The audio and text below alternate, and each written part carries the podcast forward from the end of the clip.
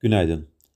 Fed Başkanı Powell, Senato'da yaptığı konuşmada Amerika'da iş gücü piyasasının hızlı bir şekilde iyileştiğini belirtirken yüksek enflasyonu pandemi ile ilişkili bozukluklara bağladı.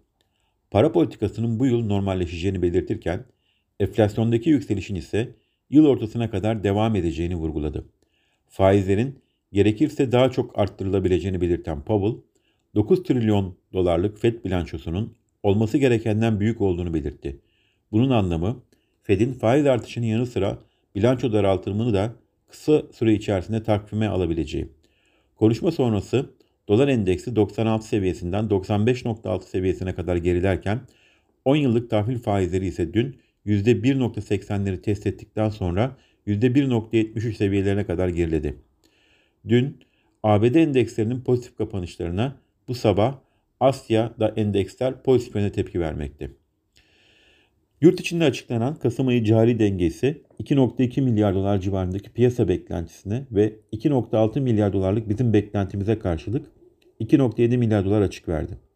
Cari işlemler dengesinin bir yıl önce kaydedilen 37 milyar dolar açıktan 15 milyar dolar açığın biraz altına düşerek yılı kapatmasını bekliyoruz.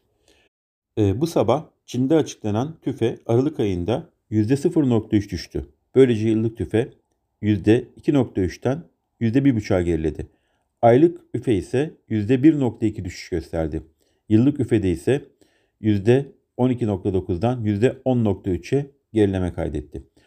Avrupa'da saat 1'de açıklanacak Euro bölgesi sanayi üretiminin Kasım'da önceki yıl, yıla göre %0.6 büyümesi öngörülüyor. Üretim artışı Ekim'de %3.3 olmuştu. Saat 16.30'da açıklanacak Amerika'daki tüfe enflasyonunun %6.8'den %7'ye çıkması bekleniyor. E, beklentilerin üzerinde açıklanacak bir enflasyon ABD 10 yıllık faizleriyle dolar endeksini yukarı taşıyabilir.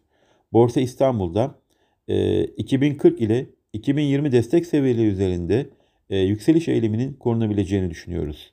İyi günler, bereketli kazançlar.